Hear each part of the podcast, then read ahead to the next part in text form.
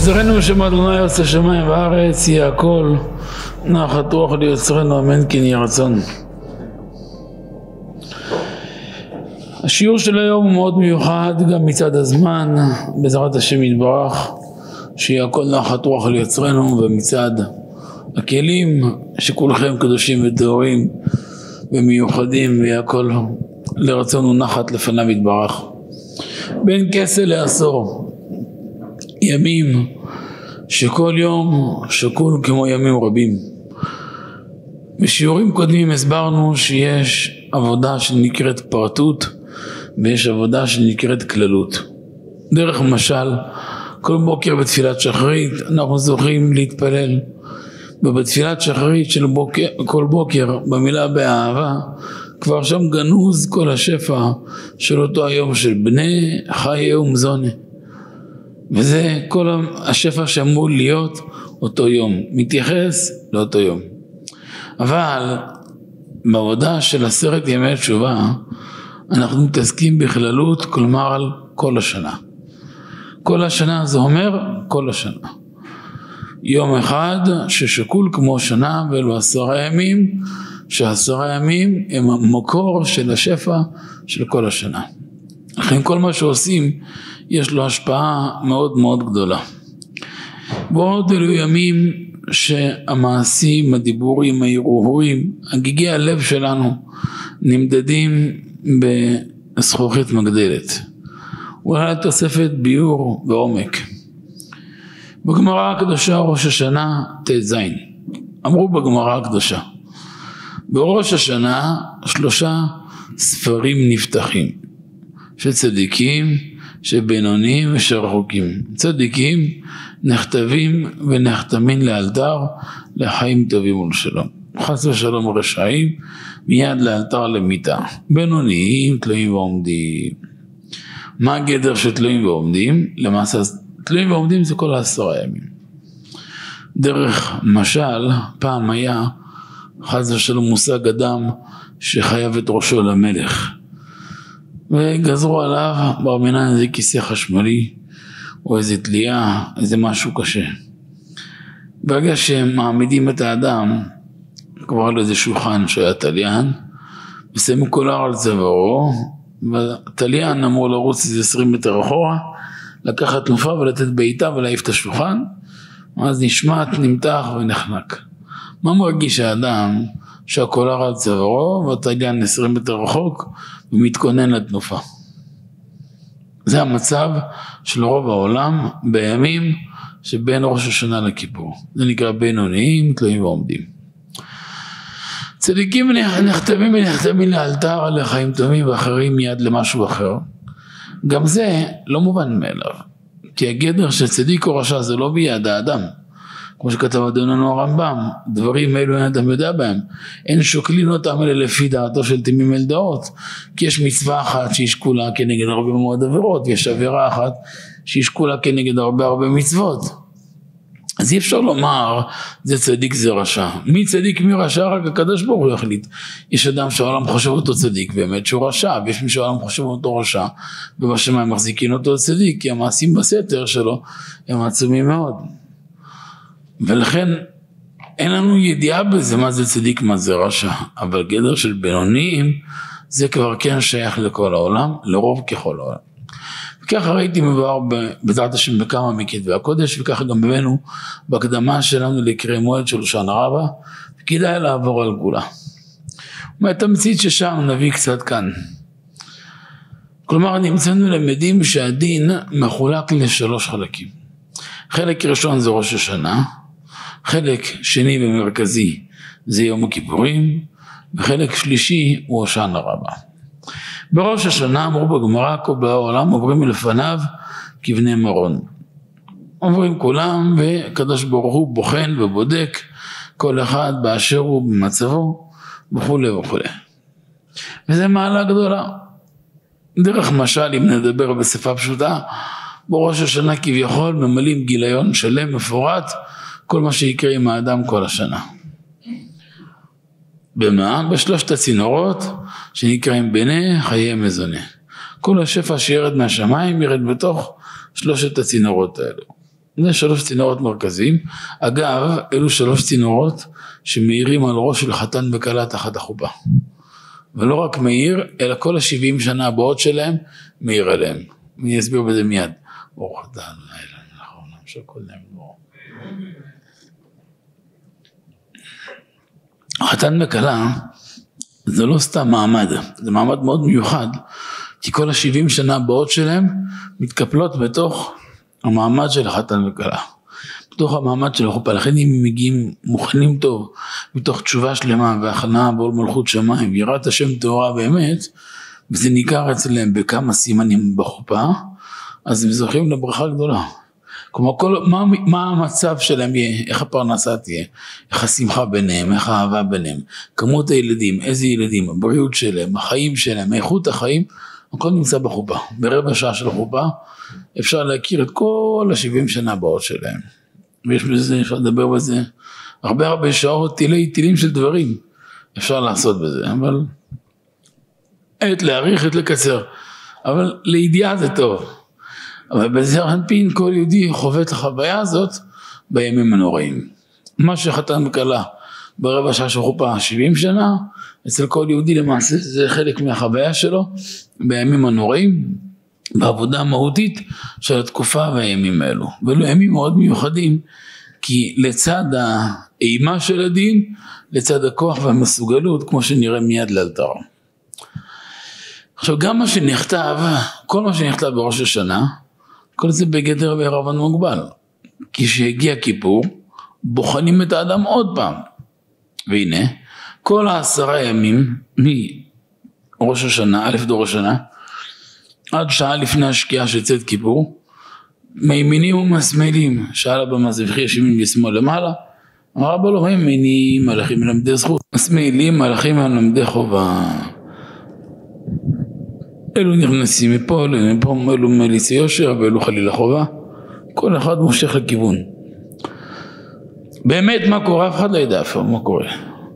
עד שבת כל אחרי זה, שעה לפני השקיעה, הוציאו כל איש מעליי, בזה שעת הנעילה, ואז הקדוש ברוך הוא חותם את כולם.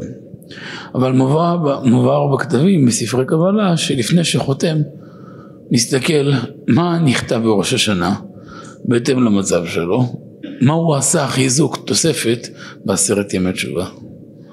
אם עשרת ימי תשובה ירד כמה קומות, הוא טיפס כמה מעלות. אם הוסיף בתשובה, בקדושה וירד שמיים, או, אז אפשר גם לתקן. פעמים שחלילה בראש השנה נכתב דברים קשים. חלילה כל מיני חולאים, חלילה איסורים, חלילה עניות, אולי אפילו חלילה מיתה. אבל עד כיפור עשה תשובה שלמה, אז קראו לו גזר דינו. הדברים הקשים מחקו וכתבו לו לטוב, אלא יש רבות הפעם שיש חתימה. זה מה שנקרא בשפה של העולם, נתרגם את זה, חתימה בסוף גיליון. נגמר? לא, לא נגמר. אומר רבנו בשאר הכוונות, יש לנו את הושענא רבה. שימו לב, מוסיף אבא רבי יורם מיכאל לזכותי לנו שיש שתי לילות בשנה שקשורים לדוד המלך. הושענא רבה זה אושפיזין של דוד, וליל חג שבוע שזה הילולה של דוד. בשתיהם כל עם ישראל הערים כל הלילה. אבל יש מצב הפוך ביניהם. בליל שבועות עיקר הלילה זה הסוף הלילה, זה השמורת הבוקר כמו שמבואר בשאר כוונות שם. הושענא רבה עיקר הלילה זה החצי הראשון. כי עיקר הדין זה החצי הראשון. בחצות כבר נחתם הדין, זהו נגמר. מי שחלילה חלילה נחתם משהו כבר מסתלק הצלם שלו בחצות, שם רבנו שאר כוונות תראו בסוכות, דורש ו' ז', דורש הצלם, מעריך הרבה, שואל כמה שאלות, כמה סתירות, יושב הכל, ובסוד העניין, אולי נגיע עוד מעט לזה, נרחיב את זה קצת לפי העניין, ומסתלק הצלם שלו, עובר איזשהו מהלך, כמו נגיד איזה סימון, לפני עמוד השחר חוזר וממשיך רגיל, אבל זה בידוע שאותה שנה יצטרך להסתלק, אז מה נפקא מינה? שגם אז אם הוא יתאמץ מאוד בתשובה, עדיין יש לו תקנה. עכשיו מביאים מהקדמונים שחסיד אחד, יהודי קדוש, שזיהה שהסתלק הצלם שלו בהושענא רבה, והבין שלפי זה אותה שנה צריך למות. והוא עמד, עשה ספר תהילים כולו בעמידה, בדמעות של איש, לפני הבוקר חזר והעיר לו, וענתה לו שנפה, כלומר שהתבטל הגזרה. כלומר יוצא לנו מצב שתקופת הדין זה 21 יום, מתחיל בראש השנה, זה יום, זה השלב א', שלב ב' זה יום כיפור, שהוא שלב מרכזי, ושלב ג' זה הושענא רבה. הושענא רבה למעשה מה נעשה? זה עוברים עוד פעם על הגיליון, מתאמים מה היה בראש השנה, מה היה בכיפור, מה תיקנו, מה הועלנו, מה הורדנו, מה הוספנו, ומה האדם הזה הוסיף חיזוק מכיפור להושענא רבה. ואז על פי זה יכתבו, יחתמו, יתקנו, ישפצו, יוסיפו, והחתימה למטה בסוף כמו של כיפור, וחתימה מחוץ למעטפה בחוץ, מה שנקרא, שזה זה נקרא הפתקה. אבל יש כת אחת של מלאכים מאוד קדושים ולמעלה, נקראים ממונים. הממונים האלו הם ממונים לקבל את הפתקים ולבצע את זה במשך כל השנה. יום פלוני בשעה פלונית ככה. הם צריכים לתקתק את זה לפי השעות, לפי הזמנים. נחלקו בקבלה מתי הממונים מקבלים הפתקים. כי ברגע שהממונים קיבלו, אתה נעשה להשיב. עד שלא הגיע לידיהם, עדיין אפשר בכוח תשובה לתקן הכל. תראו כמה גדול התשובה.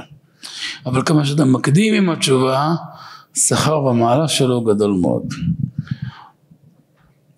יש אומרים שכבר מיד עם חבטת הערבה, שסיימנו תיקון של הושענא רבה, והתפילה וההושענות, הכל כדעת, מקבלים מהממונים. יש אומרים במשך אותו היום, אבל הכל מודים שעד שמחת תורה, כבר הממונים קיבלו לטובה ולברכה. וזו הסיבה שעם ישראל מתאמץ מאוד בימים האלו בעבודה של התשובה.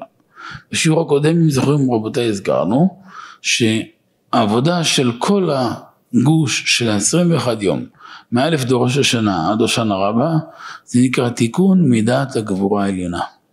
כל העבודה, כל ה-21 יום זה גוש אחד של תיקון של הגבורה העליונה. וככל שאנחנו זוכים להתקדש יותר, מושכים גבורה, שמחה, חוכמה ועוז לכל השנה כולה. ואדם ילמד מעצמו איזה דברים מתמודד איתם השנה, איזה קשיים, לפעמים ברפואה שלו, לפעמים בבריאות, לפעמים בפרנסה, לפעמים בינו לבינה, לפעמים בינו לבין עצמו, בינו לבין המקום.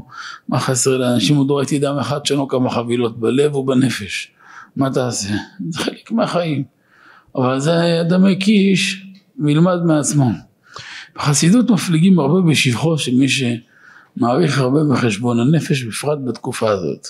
שזה זמן מסוגל מאוד. רבי נחמן כותב, ותהיה עוונותם חקוקה על עצמותם, שהעוון נחקק על העצמות. ונהיה חקיקה לא טובה, של אותיות לא טובות. אבל על ידי שאדם מתבודד כל יום, ומפרש שיחתו לפני השם בפשטות, מדבר הרבה הרבה עם השם, לא במחשבה. יש חילוק בקבלה וחסידות, מי שיודע בנפש האדם, יש חילוק עצום בין חשיבה לבין דיבור. חשיבה היא תעמיק את המצב. להבדיל שאנחנו רוצים לפרוק אה, תת מודע מחלקים אפלים, לנקות אותו, לשחרר כל מיני משקעים מהעבר. החשיבה תעמיק את המשקע, היא לא, תפ... לא, לא תרפא אותו. בשביל לפרק משקע חייב דיבור. על דרך נפשי יצא בדברו, הדיבור הוא הנפש, רק על ידי דיבור, הדיבור עם השם, או הדיבור שמפרש שיחתו, רבי נחמן קוטי תראו בתור ד' לפני תלמיד חכם, אבל אי אפשר להיקרא תלמיד חכם, עוד במצבים של הדור שלנו, אבל לפחות יפרש שיחתו לפני השם. אבל ריבוי פירוש השיחה זה מנקה את אותם צירופים רעים שנחקקו על העצמות, אז זה משחרר אותם, מטהר אותם. עד שהעצמות מתחילות להעיר. וזה סימן יפה, זמן יפה. בכלל יש לזכור, רבי נחמן כותב שכל יהודי יש בו בחינת מלכות ויש בו בחינת עבד. מלך, יש גינוני מלכות, יש תכסיסי מלכות, יש כוח שמאפיין מלך. אבל יש גם חלקים של עבד. המאפיין של מלך שהוא שולט ביצרים שלו, בדחפים שלו. המאפיין של עבד שהוא נשלט ביד יצרו. כל פעם שאנחנו באים לידי ניסיון צריך אותו רגע לזכור מלך או עבד. אם אני מלך אני חייב לשלוט ביד יצרי. ברגע שאני נשלט, אני כלומר עושה את עצמי עבד. לכן אדם חייב למסור נפשו, להיות תמיד במקום של מלך, של מלך עניינו לשלוט בכל הדחפים שלו. ואם זה נוגע על כל השנה, על אחת כמה וכמה שזה נוגע לעיצומם של הימים האלו שהם ימים של כללות. ימים שכל פעולה בהם היא משפיעה ויש לה השלכות לכל ימות השנה. ודווקא עכשיו זה המקום והזמן להתאמץ מאוד ולמסור נפשו על דקדוקי מצוות. בגמרא הפליגו, אפילו בדברים, בגמרא, בפוסקים, אפילו בדברים שאדם כל השנה דש בעקביו, כל מיני דברים שאדם מקל בהם כל השנה. מה שהיה מציג בזמנם זה היה פת בלדר, היום בקושי רואים את זה, אבל בכל מיני עניינים שהיו רגילים להקל בכל מיני אילוצים בחוץ לארץ, כל מיני ארצות, בכל מיני סיטואציות עם אורך וקושי הגלות, בעשרה ימים האלו ידקדק בהם ביותר. אלו ימים שלכל יחיד יש כוח כמו ציבור, לא בשביל להקל להתפלל ביחיד, אלא בשביל להוסיף כוח ודקדוק במצוות, כוח ודקדוק בעשייה של לשם שמיים, עשיית רצונו של מלך, שאדם מתעלה ומתאמץ לנצל את הזמנים כדקאיות, כמו שצריך, כמו שראוי, והכל לשם ייחוד קודשי ברוך הוא שכינתי, ודווקא זה הזמן שאדם בוחר להתעלות ואדם זוכה להיות מותם מחצדי חקלאה ושושבין מטרוניתא שעולים ומעלים הכל לפני השם וזה זכות במעלה גדולה. יש גם לזכור שבכוח העבודה של הימים האלו זה למשוך חוכמה, שמחה ועוז לכל השנה. רבנו ארי הביא בשער הכוונות, הביא אמר לי רבי משה גלנטי ששמע ממורי ז"ל זערי שאם אדם מתענה בשבעה ימים שבין ראש השנה ליום הכיפורים ויעשה בהם תשובה גמורה בכל יום על כל מה שחתם, מכפר כל יום כל העוונות שחטא כל ימי חייו ביום שכיוצא בו. למשל היום היה יום רביעי, תענית כזאת, מכפר כל מה שחטא כל ימי רביעי של כל ימי חייו. יום חמישי כנ"ל, יום שישי כנ"ל. וזה כוח רק בעשרת ימי תשובה, כלומר בין ראש השנה לכיפור. בעניין שבסגולת הימים האלו לתקן את הנפש של האדם מן הקצה לקצה כל ימי חייו. זה לא רק אותה שנה, זה כל ימי חייו. קל וחומר אותה שנה. לכן גם כשמגיעים לשבת הזאת, שבת תשובה, זה שבת שהמשמעות שלה זה גם תיקון של כל השבתות של השנה וגם כל שבתות של החיים שלו, כנ"ל יום שישי, הכנה לשבת שתהיה בנחת ולא בלחץ ולא בצער ולא במריבה אלא מתוך אהבה ואחווה, מתוך שלווה, מתוך שמחה, מתוך איזו גדול. כלומר כל אחד מהימים האלו מכפר על כל היום שכנגד כל ימי חייו, אם אדם מתחזק בהם, בשבעה ימים האלו זוכשים מתכפרים עוונותיו של כל ימי חייו. ואנחנו נוסיף על דבריו הקדושים שההתחזקות של אדם בימים אלו מסוגלת להשפיע לו גם כוח ועוז גם לכל שאר הימים שיהיו לו בעתיד במשך כל השנה החדשה. לכן זה למעשה בעצם היום הראשון של השנה החדשה מבחינת הימים שכנגדו. אם עכשיו למשל מחר זה יהיה יום חמישי, אז זה היום החמישי הראשון של השנה. זה היום החמישי הראשון שאיתו הוא פותח את כל העבודה של השנה וביתר שאת, ביתר עוז. לכן אה, שבת שחלה בין כסה לעשור, אז אה, דבר גדול מאוד, כמו שאמרו בגמר ראש השנה, דף ח', שאנחנו בעשור לחודש השביעי הזה, נכון, בעיצומם של עשרת ימי תשובה הקדושים. ולכן אשרי אדם שהוא דווקא אז הוא מתעלה, מתקדש, וזה המיוחד של הימים האלו. עכשיו, וזה פועל יוצא של כל פעולה שאדם עושה, בפרט לימוד תורה, ואיש חי מביא בכל שבת רגילה, שעה של שבת כמו אלף של חול, ובשבת כזאת עשרת מונים, עשר ידות, וכן בכל פעולה שאדם עושה, כוונה של התפילות, קדושה של האדם, שליטה על יצרים, שליטה על החושים שלו, קדושת העיניים, קדושת האוזניים, קדושת החושים, טהרת המחשבה, טהרת הלב, משא ומתן באמונה, ניצול זמן, חשיבה חיובית על כל יהודי, לחשוב רק טוב. וכן כל מה שאדם יזכה בימים האלו יש בזה כוח גדול מאוד. בד בבד עם תוך הזמן והחשיבות הגדולה של חשבון נפש ותשובה שלמה. בעניין החשבון נפש הוא עניין גדול מאוד. הוא מפתח, נושא של חשבון נפש, הוא מפתח לכל התורה כולה. השם עזר לנו שבחלק הארץ חלק ב' כתבנו פרק שלם, פרק שביעי, כולו על חשבון נפש. הבאנו קצת טפטופים, עלים לי תרופה, גם במחזור של כיפור, בהקדמה, קצת מהעניין הזה. ושם הבאנו שחשבון הנפש שאדם עושה במשך השנה, קל וחומר בימים אלו, זה מבחינת קו חומטון שמשמר את היראת שמיים ואת התורה והקדושה והמצוות של כל השנה. שם בגמרא השבת ל"א אמר אדם לבן שלו, העלה לי עשרה קורין, אה, עשר טון של חיטין לעלייה. אמר לו, טוב, לקח פועלים ואלה, ערבת קו חומטון? אמר לו לא, אמר לו מוטב ולא העלית. מה, מה היה שם? היה שם, דיברנו על זה שנה שעברה, היה להם איזה מנהג שמגדלים למשל חיטה, היו משלשים את הסחורה, שליש מוכרים שלהם כסף מזומן, שליש מחליפים סחורה, יש לו חיטה ושיש תפוח אדמה, זה מחליף בבצל, בעגבניה, בכל מיני ירקות, פירות, ככה כולם החזיקו מהכל. ובשליש היו שומרים במחסנים שלהם ומזה חיים כל השנה. זה נקרא שליש. השליש הזה מעלה לעלייה, המחסנים שלהם היו בדרך כלל גרים קומה ראשונה בקרקע ובגג היו עושים קומה מבודדת ושם היה, לא היה להם קירור אבל הבידוד היה כמו זה קירור ככה שומר את הסחורה במשך כל השנה וכל יום לוקחים כמה קיר של חיטה, טוחנים אותם, אופים אותם וככה היו חיים מזה, ככה היו רגילים אז הוא אמר לבן שלו, תעלה עשר קורין, עשר טון של חיטה, לעלייה שלנו שנה שלמה, מה לאכול. עכשיו חיטה, שלא תתליע, מה עושים? היום יש כל מיני חומרים משמרים. פעם איך היו עושים שהסחורה תישמר? עד היום גם מקומות שמבינים איך עושים. יש כלל, אם ניקח מהאדמה שגדל המוצר, נפזר עשר אחוז מכמות המוצר מהאדמה ההיא, זה ישמר אותה. תראו למשל היום, גם היום, שכותבים תפוח אדמה, הליקוט שלו באישון לילה, אף פעם לא, לא עושים תפוח אדמה ביום, רק בלילה. כל השטחים עובדים רק לילה, בתפוח אדמה. והם אוספים אותו עם רגבי האדמה שלו, ממלאים צוברים, מי שנוסע בכבישים, הוא רואה הרבה פעמים משאיות טריילרים עם צוברים של טון 400, בדרך כלל זה צוברים שחורים, בדרך כלל לפעמים לבנים. לבנים בדרך כלל זה גזר והשחורים בדרך כלל זה, זה התפוח אדמה. זה מאוד מכוון. אוספים את זה עם האדמה, שזה עם האדמה, הם מכניסים את זה לחדרי קירור חצי שנה, שמונה חודשים, עשרה חודשים, שנה, בקל, עד שנה בקל.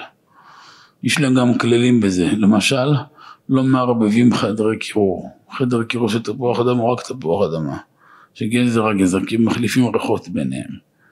ועוד אפילו לא רק לא מערבבים סוגים, אפילו לא זנים, זן כזה רק הזן הזה בחדר קירור. ואם האדמה שלו עליו, הוא מחזיק שנה שלמה בלי להרגיש. עכשיו מוציאים אותו לחנות לפי הקצב, היום מוציאים 50 שקים, מחר מוציאים עוד 100 צווארים, 20 צווארים, 500, 300, לשמור תמיד על איזון בשוק. אבל לא מוציאים משם לשוק לבית האריזה. בית האריזה מה עושה?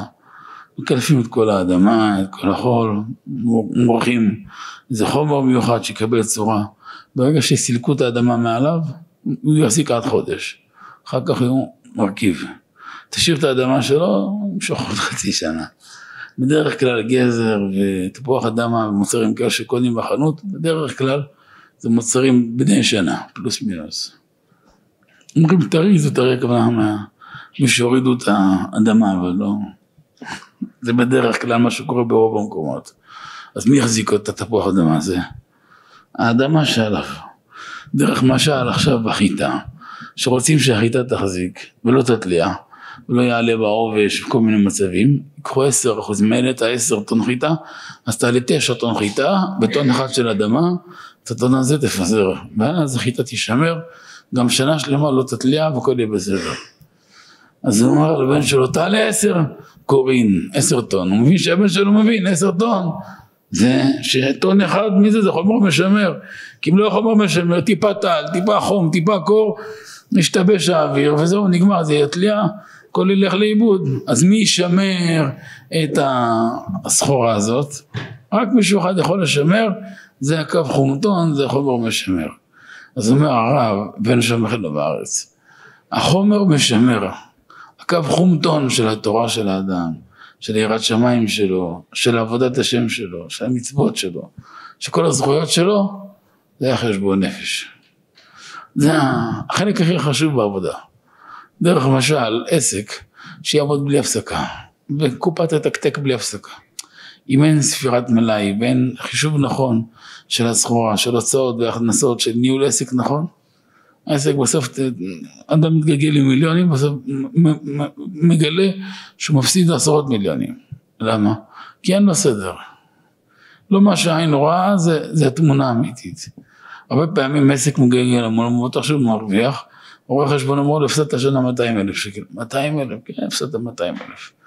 אחד אמר לי, הרואה חשבון אמר, הפסיד 2 מיליון שקל אותה שנה. הוא איך יכול להיות, גיגלתי ככה, הוא גיגלת ככה, והפסדת 2 מיליון. טוב, לוקח את הדברים לידיים, שנה אחרי, הרוויח 200 אלף. הוא תראה, גם חסכת את ה-2 מיליון שהפסדת, וגם טיפסת. שנה אחרי כבר טיפס עוד. מי שלא עושה את החשבון נפש הזה אף פעם לא יגיע לרווח. אז גם בעבודת השם. מי שישמר את האדם זה רק העבודה של חשבון הנפש.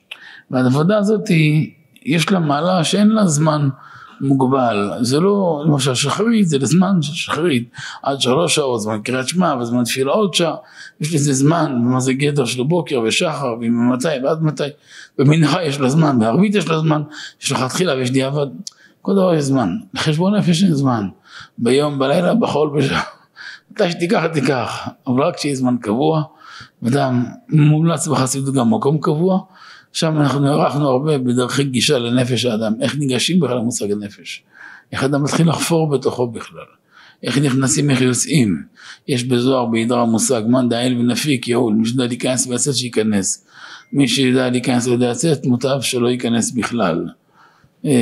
אומנם אה, זה מדובר על המבואות העליונים שיודע לעלות מעלות למעלה, להיכנס ויודע גם לחזור אז שייכנס ויצא, אבל גם בדרכי גישה לנפש זה בדיוק אותו דבר. צריך לדעת איך להיכנס ואיך לצאת.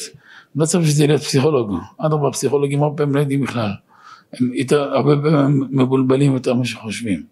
אבל, אה, אבל אלו שבפשטות, שם יש הכוונה מאוד יפה וכדאי לעבור על זה.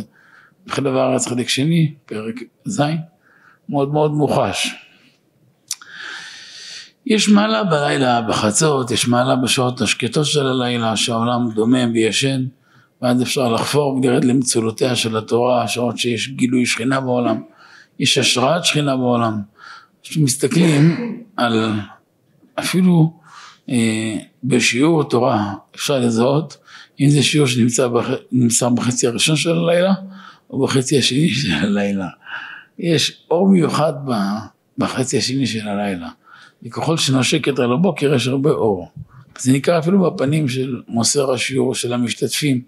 השראת שכינה של הזמן הזה היא מיוחדת. תראו בכף החיים תקפ"א, שעל פי מה שאמרו בעבודה זרה ג', הבאנו את זה גם שם בחלק א', בחלק ג' הבאנו את זה, ענף ב', שבכל לילה הקדוש ברוך הוא שט בחי אלף רקיעים, בסוף הלילה הוא שט בעולם הזה, ולכן זה זמן של עת רצון.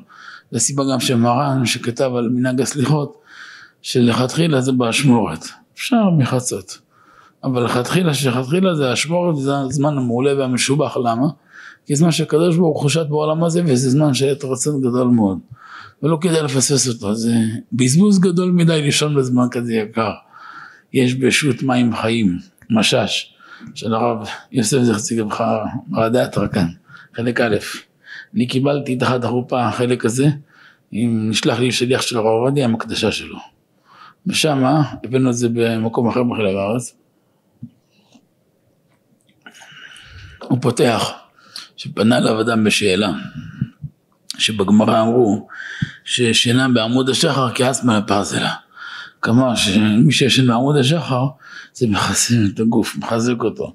לפי זה אלו שקיימים חצות ולומדים בלילה חצות, הם מזיקים לבריאות וצריכים לתת את הדין על זה. אז הרב ענה לו שם תשובה מפולפלת, ואז השיב לו, אמר לו, אמר לו שירי בערוך, במקום שינה בעמוד השחר, הוא מכילה מה כבוד השתנה בעמוד השחר, מי שמפנה נקביו. כמו שהוא היה ער בחצות, בשביל הנקבה סמוך לעמוד השחר, אז זה מחסן את הגוף. אז עכשיו עוד רק קושי על הדוכתא, לדידך מקשה שאתה קם בשבע, אתה מזיק לבריאות כי אתה מפסיד את הפן הזה. ואמר לו ועוד, בתוספת, נס ניימים עשרה, תעשה כוס קפה שחור אחד, בחצות תראה החזיק לך עד הבוקר. אתה רואה שאין להם תשובה מליצית מחד, אבל מאידך דרך, איך לדעת לתפוס את הזמנים המובחרים. ויותר העניין שמופלג בחסידות מעלת השם שזוכה לפרש שיחתו, בפרט בזמנים כאלו. שהזמן הזה, גם הוא צריך להביא לידי גילוי תעלומות נבחי הנפש. ולגלות את כוחות הנפש החבויים ולגלות את כל המסתורים שבנפש צריך שלבים, שלבים, שלבים. זה כמו שתיקח יהלום יקר, יקר, יקר, שמכוסה בהרבה הרבה שכבות של עפר ואבק, וצריך שכבה ועוד שכבה ועוד שכבה ועוד שכבה. והרבה הרבה שכבות של קילוף, לקלף, קילוף אחר קילוף אחר קילוף אחר קילוף, וזו נקודה מאוד מאוד חשובה. דרך לקלף זה בזמנים מיוחדים, זמנים אמורים ביותר, שאדם יזכה אה, להתמיד בזה. הנה תראו זה לשון יפה, הואיל בכל עניין החשבון הנפש ולהביא את האדם לידי גילוי תעלומות נבחי הנפש, גילוי זה יביאנו לידי הכרה מלאה בחסרונותיו ובמידותיו המגונות שהן הן השורש כל החטאים והעוונות המהווים חציצה ומחיצה בין אדם לבורא יתברך. והכתוב מכריז ואומר עוונותיהם היו מבדילים בינם לבין אלוהיהם על כן נדרש מאדם לקבוע לו עת וזמן אשר ממרוץ החיים לגמרי. לכן זה מתאים בלילה כי אז אין, אין בנקים ואין כלום ואין שום טרדות של העולם ואין טלפונים אדם יכול קצת להגיע להשקטה פנימית. ובו בזמן הכניס את עצמו לרובד הפנימי נוסף של השקטה פנימית. זה שם בחלק הארץ הרחבנו גם איך וכמה ולמה. ממש כל הכלים יש שם לזה שיהיה בסיס המרכזי ביותר להגיע לידי חשבון נפש מדויק. גם צריך ונכון שיקבע לו מקום מיוחד. מקום מיוחד זמן מיוחד זה נקרא עולם שנה נפש זה מפתח בקבלה בכל כל מיני תחומים עולם זה המקום בעולם אה, שנה זה הזמן, ונפש המברר והמתברר. זה שלוש מרכיבי יסוד בתיקון הנפש, וזה ניכר בפרט בתקופה הזאת. חידה כותב, גם מי שכל השנה לא זכה לזה, לפחות בעשרת ימי שבוע יתאמץ. יתאמץ בזה מאוד, כי יש בזה זמן מסוגל. ונראה לי שהלילה מסוגל יותר מכל השבוע. למה מדינה שהיא כאמינה, לא שראיתי, כי יש לנו כל יום בירור בנסירה של ספירה אחת, היום היה בירור של החסד, עכשיו בערבית התחלנו בירור של הגבורה, והגבורה זה שורש גבול ומידה, כל שורש ההתגברות, פחד יצחק, כל העבודה של יצחק מה זה? זה קניין של הגבורה, של... זה גם מה שאנחנו ממשיכים בתפילה, תראו ב... בעמידה, נכון? ובכן תן כבוד, דקה אחת, מחילה.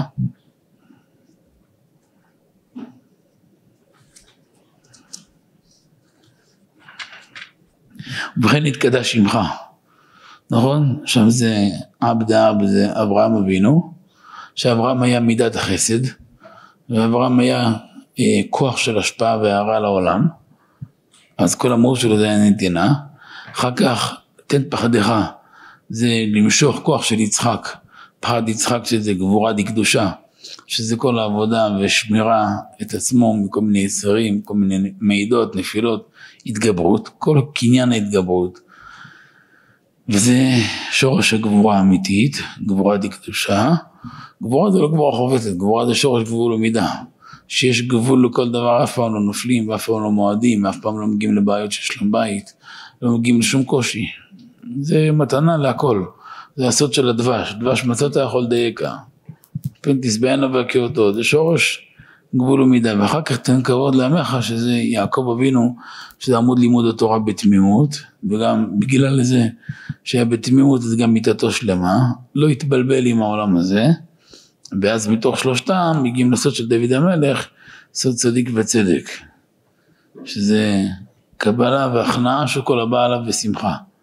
מתוך ביטול מוחלט לעשיית רצונו של מלך, ומתוך ארבעתם אז הרשעה כולה באשן תחילה, הרשעה זה סמ"ם מנוקבה דילה, שכל אחיזת הקליפה נעקרת ממנו לגמרי. ואז ימלוך השם וכולי וכולי, המלך הקדוש, שזה עניין המהותי של העבודה. בכל אופן יוצא לנו שהזמן הזה הוא זמן מאוד מיוחד ומסוגל. ויותר המגמה שאדם מגיע למצב שיוכל להאיר את כל חלקי הנפש. ודעו לכם בנקודה הזאתי מתגלה באדם כוחות חדשים לגמרי. כוחות חדשים לגמרי, וזה המפתח הכי הכי הכי חשוב בתורת החסידות, הנקודה של לפרש שיחתו לפני השם בהתבודדות הזאת. לא אמרתי לרוץ ליער, אפשר גם תחת צמיחה וגם באיזה מרפסת פשוטה וגם בסלון. פינה שקטה שאדם יהיה מיושב, אבל פינה קבועה. גם המקום עצמו גורם, כי אדם כל יום נוטע בו קדושה ורושם, והרושם הזה הוא נחקק לעד. סיפרתי לכם כמה פעמים על רושמים חיוביים, ויש רושם חיובי, יש רושם שלילי, שאדם קובע לימוד תורה במקום. זה לא סתם קביעה, זה קביעה שיש לה המון רושם. תראו בש"ס, אה, רבם ורבשי, נכון אבו מסלב, אלא אבו מסלב, אלא אבו מתפעלים אלא בן עמוד, יחד אבו גרסה. גם ציוו אחרי מיתתם שיקחו אותם, את הארון שלהם, מאותה נקודה, למה? מה העניין? הרושם, הרושם שנקבע הוא גדול מאוד. בית שנחקק בו כוח של תורה, הוא בית שספוג ברושם חיובי מאוד, רושם אלוקי מאוד, ואז אפשר למשוך בו הרבה אור. חלילה בית שנעשו בו הרבה טעויות, אז רושם בו שלילי מאוד, מסוכן מאוד אפילו. לכן לא כל בית ממהרים לעבור, גם אם עוברים לבית, אה, בפרט אם יש שם רושמים לא טובים, אז מקפידים על כמה דברים. קודם כל מסיידים את כל הבית, להביא רושם זר, מורידים מזוזות, מחליפים, בודקים אותם, עושים מזוזות מודורות, קביעה במקום מדויק, קובעים זמן לימוד תורה בבית, תפילות בבית, כמה תיקונים שיעשו בבית. לסלק רושם רע מהבית, בטח, אחרת יכול להזיק להם חלילה. לפעמים יש דברים שמחרחרים בקנה מידה שלא נתפס, בגלל רושם רע שבבית. לפעמים יש תמונה לא טובה בבית, והיא גורמת לשטן הרע ויצר רע בבית כל הזמן, כל הזמן. זה... שרגיל בספרי קבלה יודע בדיוק מה אמרתי עכשיו. זה דבר מאוד עדין, לפעמים יש תמונה לא לעניין, לפעמים אפילו סתם איזה, איזה מוצר לקישוט, בכלל לא מרגישים שיש עליו איזה צלב, איזה משהו. זה רוח רעה בכל הבית. רוח רעה קשה מאוד, וזה מזיק מאוד. אפילו נוצות של טווס. בבית, בית שיש בו נוצות, זה עציץ יפה, זה מאוד יפה. לא יהיה בו דקה אחת שלום. כל הזמן אש של מחלוקת, זה אבא הראה לי את זה פעם. וזה פלא פלאים, פעם היה בית אחד שהיה בו מחלוקת לא, לא, לא נורמלית. ובאו אצל אבא, אבא הסתכל, מה יש שם נצא של טווס? אמרו לו, אמרו כן, לך תבדקו. הוציאו את זה, אמרו תשרפו אותו מיד. אמרתי לו, מה הקשר? אמרו, הטווס גס רוח. בגלל שהוא גס רוח, איפה שהוא נמצא יש מחלוקת. זה היה פלא פלאים, זה היה שם כל המקרים הכי הזויים היה באותו בית, ואותו יום נגמר הכל, כאילו כלום לא. רוח רעה. לפעמים תמונה רעה, לפעמים תמונה של אדם רשע, לפעמים פוסטר של איזה פרסומת, של איזה משהו, אבל מי נמצא שם?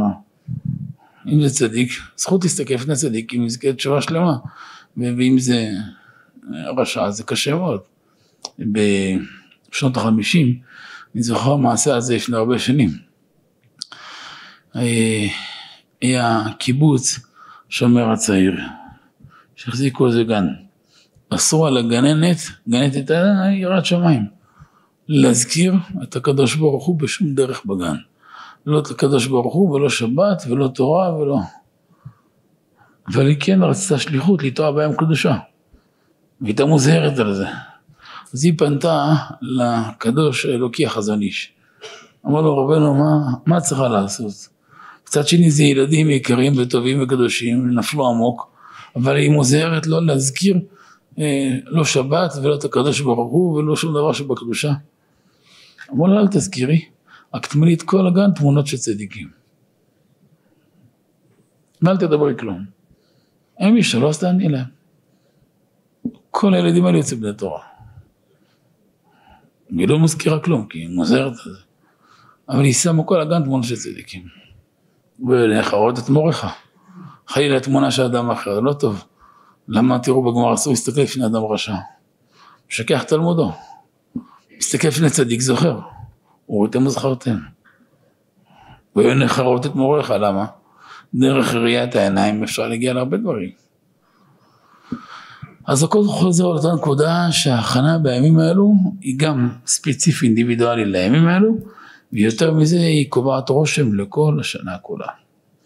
אז נכון שתמיד ההתבודדות לחשבון נפש היא חשובה מאוד, אבל באופן כזה מיוחד, בזמן מיוחד, בזמן מסוגל יותר, לא כדאי להפסיד אותו. החידה מביא שגם גדול העולם שהיו כל השנה שוקדים מאוד על תלמודם ולא מפספסים שעה ורגע כממרי על התורה הקדושה ולוואי נזכה להיות מהם מתוך שמחה אבל והם אלו היו ממעטים אפילו בלימוד תורה לשם לרבות בכל מיני תיקוני נפש ותחינות למען קרבת השם של כל השנה. והזמן מסוגל, הזמן מסוגל מאוד, מאוד מאוד. למרות שברוך השם עם ישראל עמוסים במצוות וברוך השם משתבח שם כל השנה, בכל בתקופה כזאת, יהיה חודש שכולו הוצאות של מצוות וכולו שמחה, אבל עדיין הרושם הגדול הזה, רושם מאוד מאוד גדול. נחזור לעניין הזה. אז יש לנו שלב ראשון של הדין, זה היה בראש השנה. זה כבר היה אחרינו. חצי עשרת ימי שבוע חלף, עכשיו הגענו לחצי השני, ו', ז', ח', ט', י'. ביום כיפור נזכה עוד פעם לעבור לפני המקום ברוך הוא. אבל פעם בדקדוק יתר, מה הוספת? לכן אשרי אדם שמתאמץ בכל צום המון, כל, זה כל תפילה, כל כולו לשפוך בתפילה, ולכן צריך גם לצעוק ולהתאמץ בכל כוחו. אני ראיתי בכמה מספרי, מכתבי הקודש, גם ראיתי ידידי חכם בניהו, שמואלי, גם כתב ב, בימי הרחמים במהדורה החדשה. גם ערב חג שלח לי שליח, אז יצא שהעללתי הביתה עם המהדורה החדשה, וראיתי שהביא שם הדבר הזה, שבמשך השנה יש הרבה ניסיונות שעוברים על האדם, וכל מיני גזירות, ומי ממתיק אותם מעליו? המאמץ והצעקות שצעק והתאמץ בימים נוראים. שהתפילה בכל רם בימים האלו בשונה מכל השנה. כל השנה אפילו בלחש. אבל בימים האלו אדם מתאמץ בכל כוחו, ממש, מתייגע בכל כוחו, והגיעה הזאת היא ממתקת הדינים עליו כל השנה. לפעמים נמצא בהרבה הרבה מבוכות במשך השנה, ומי לו נס, המאמץ שהתאמץ בימים הנוראים. קם לקוח הרבה מנהגים אצל הרבה צדיקים שהיו נזהרים כל השנה בימים נוראים בפרט וביום כיפור ביותר. גם צריך להיזהר, כל השנה צריך להיזהר, אבל ביותר בימים הנוראים ובפרט יתר על הכל בראש שנה ויותר אלף ידות ביום כיפור משום שיחה בטלה. יש לנו כלל הולך בטל כישן דמי.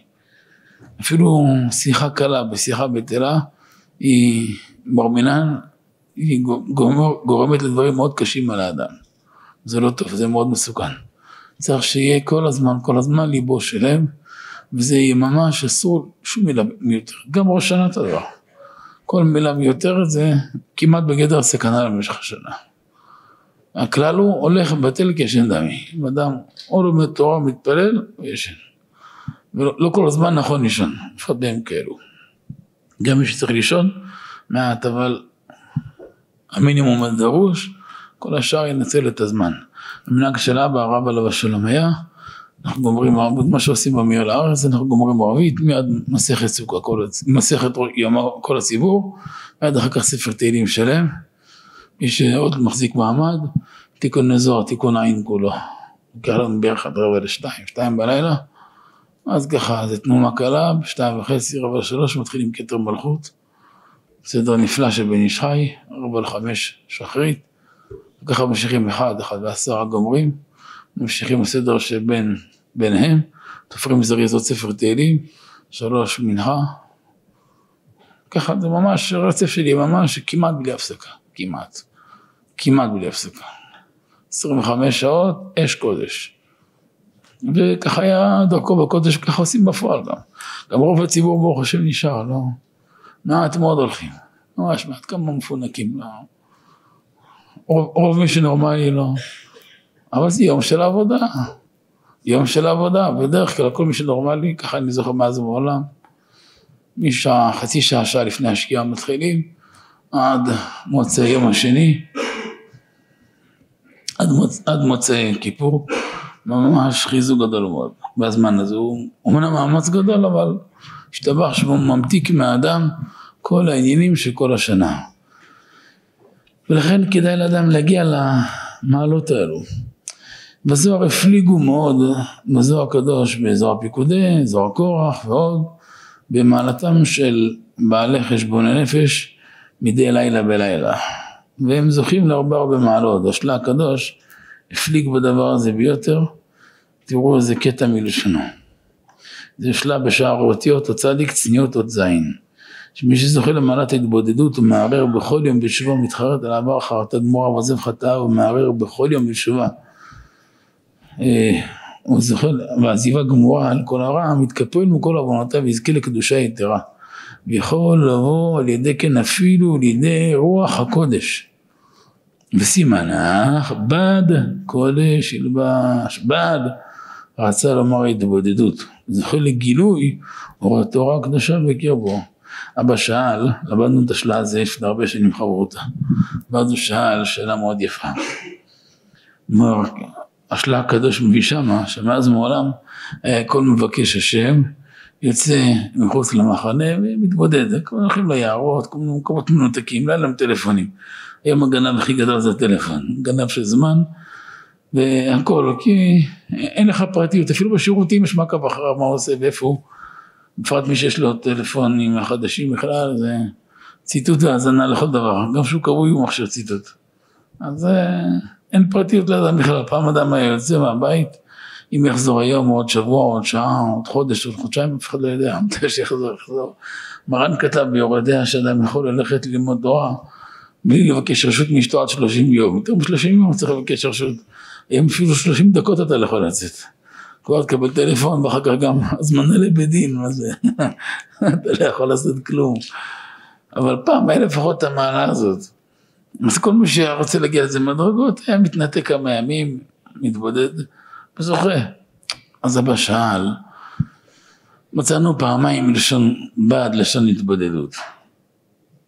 מצד אחד כתונת בת קודש ילבש, שזה רמז להתבודדות, גם להבדיל אצל המצורע, בדד ישב מחוץ למחנה מושבו. גם שם זה בדד, וזה מצורע טמא טמא יקרא. אז שאל מה החילוק? למה פה הוא נקרא טמא, בדד ישב, ופה מפתח לסולם העלייה זה התבודדות. הרי זה לבד וזה לבד, שאלה קשה. זה אומר דבר מאוד יפה, וכתבנו את זה באריכות. הוא כותב, הוא אומר דבר נפלא מאוד. אומר רבא הרב עליו השלום, רבי יורם מיכאל, זכותו יגד עלינו. יש מי שכל החיים מתבודד על התורה. אחרי זה קיר, אחרי זה חומה, לא אכפת לו מאף אחד. אני לומד, אתה בא אליו, אני לומד, אל תפריע, אני לומד. מישהו שכל הזמן מסתתר אחרי זה, תמיד תמיד יקרא. אבל אלו שיודעים גם לשלב זמן של ללמוד תורה ולהתבודד, וגם הזמן לצאת לעם, וגם הזמן להאיר את האפלה. להיות דעתה מעורבת בין הבריות, זה מתכונת הסולם העלייה. הוא העריך בזה מאוד מאוד יפה, תראו חלב הארץ חלק ב', פרק ז', פירקנו שם פלחים יפים יפים, ממש יפים מאוד מאוד. בנות מהלך בחסידות גם על זה. בכל אופן, גם מה שאדם לא זוכר כל השנה, הפרקטיקה ביותר לזכות בעבודה הבאים האלו.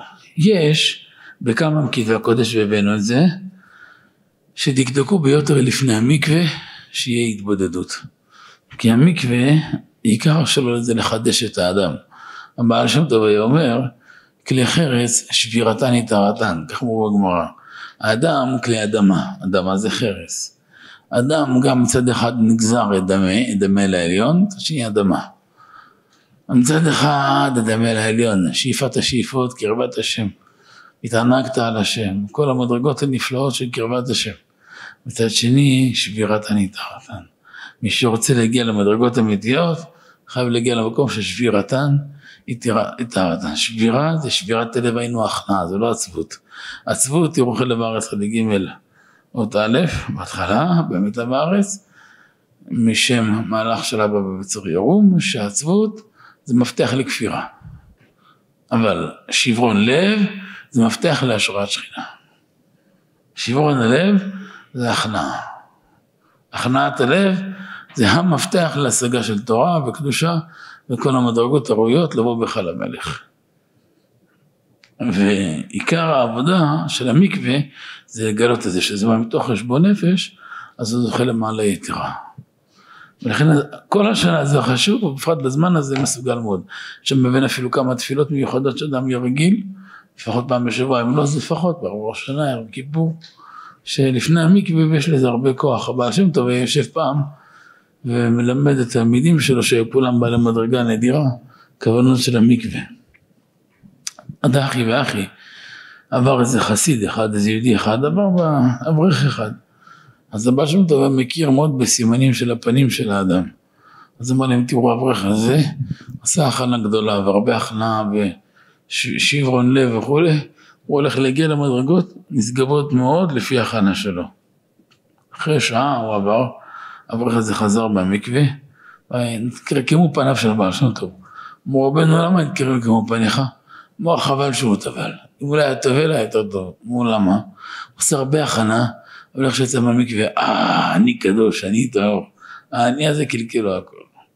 עד אחי ואחי, כבר סיפרתי, נגמור את המהלך, אז uh, הוא, uh, תראו מה זה בעל שם טוב, מבהיל את הנפש. הוא היה מלמד למהלך שלהם בכוונות של המקווה. ידוע ששיטה של בעל שם טוב שונה משיטה של רבנו ארי בכמה כוונות שם, של השבת, של כמה דברים. אז uh, שאלו אותו גדולי התלמידים אחרי שהוא גמר, הרבנו ארי לא, לא כתב ככה, כי בפרץ חיים יש מהלך אחר, מי שמכיר. סידרנו את זה יפה בחדר ארץ ו'.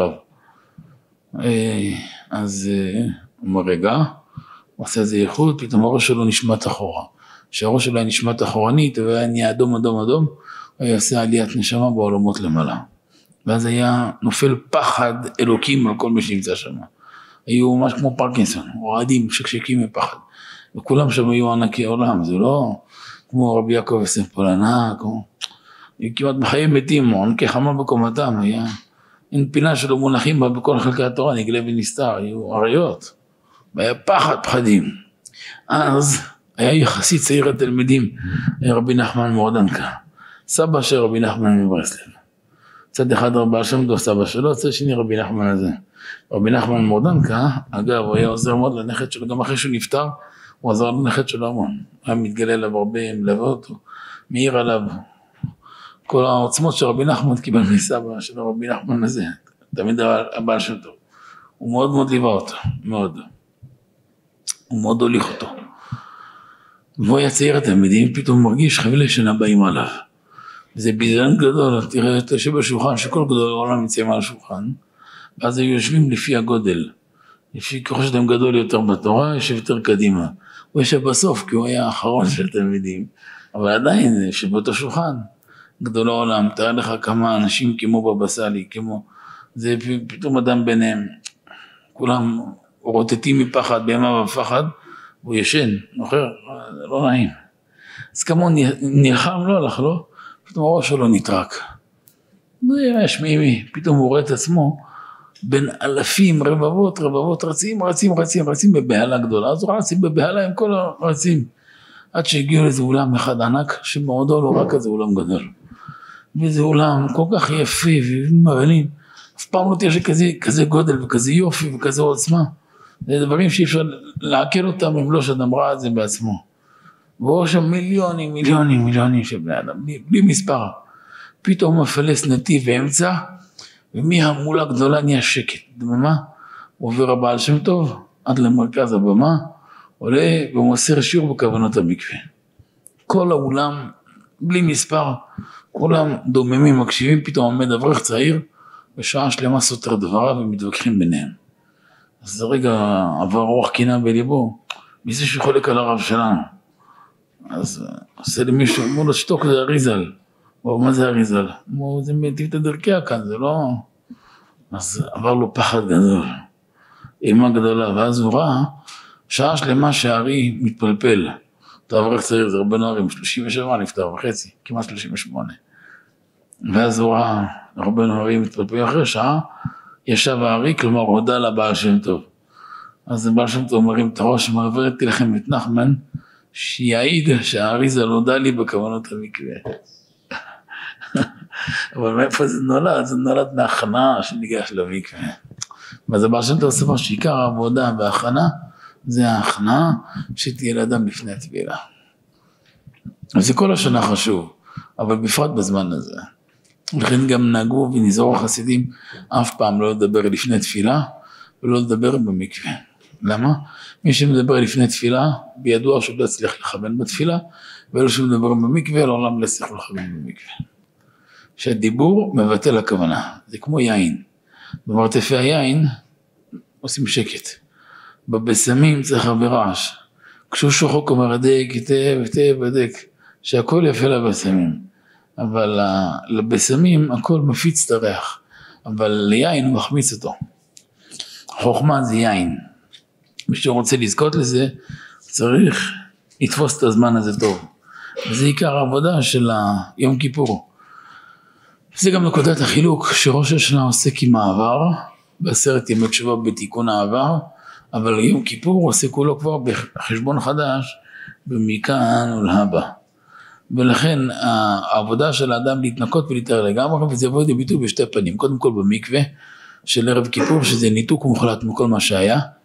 זה גם חלק מהכוונה של תיקון הכעס, של תכלה שנה וקללותיה, של מיתוק הדין והגבורה בחסדים, של תחל שנה וברכותיה.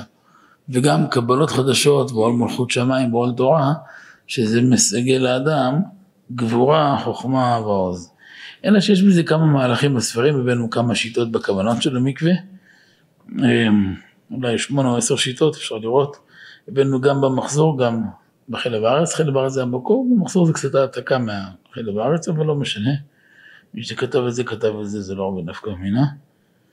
אמ, יש עשו חטא, עוון ופשע, י"ג כנגד חטא, י"ג טבילות כנגד עוון, י"ג כנגד פשע.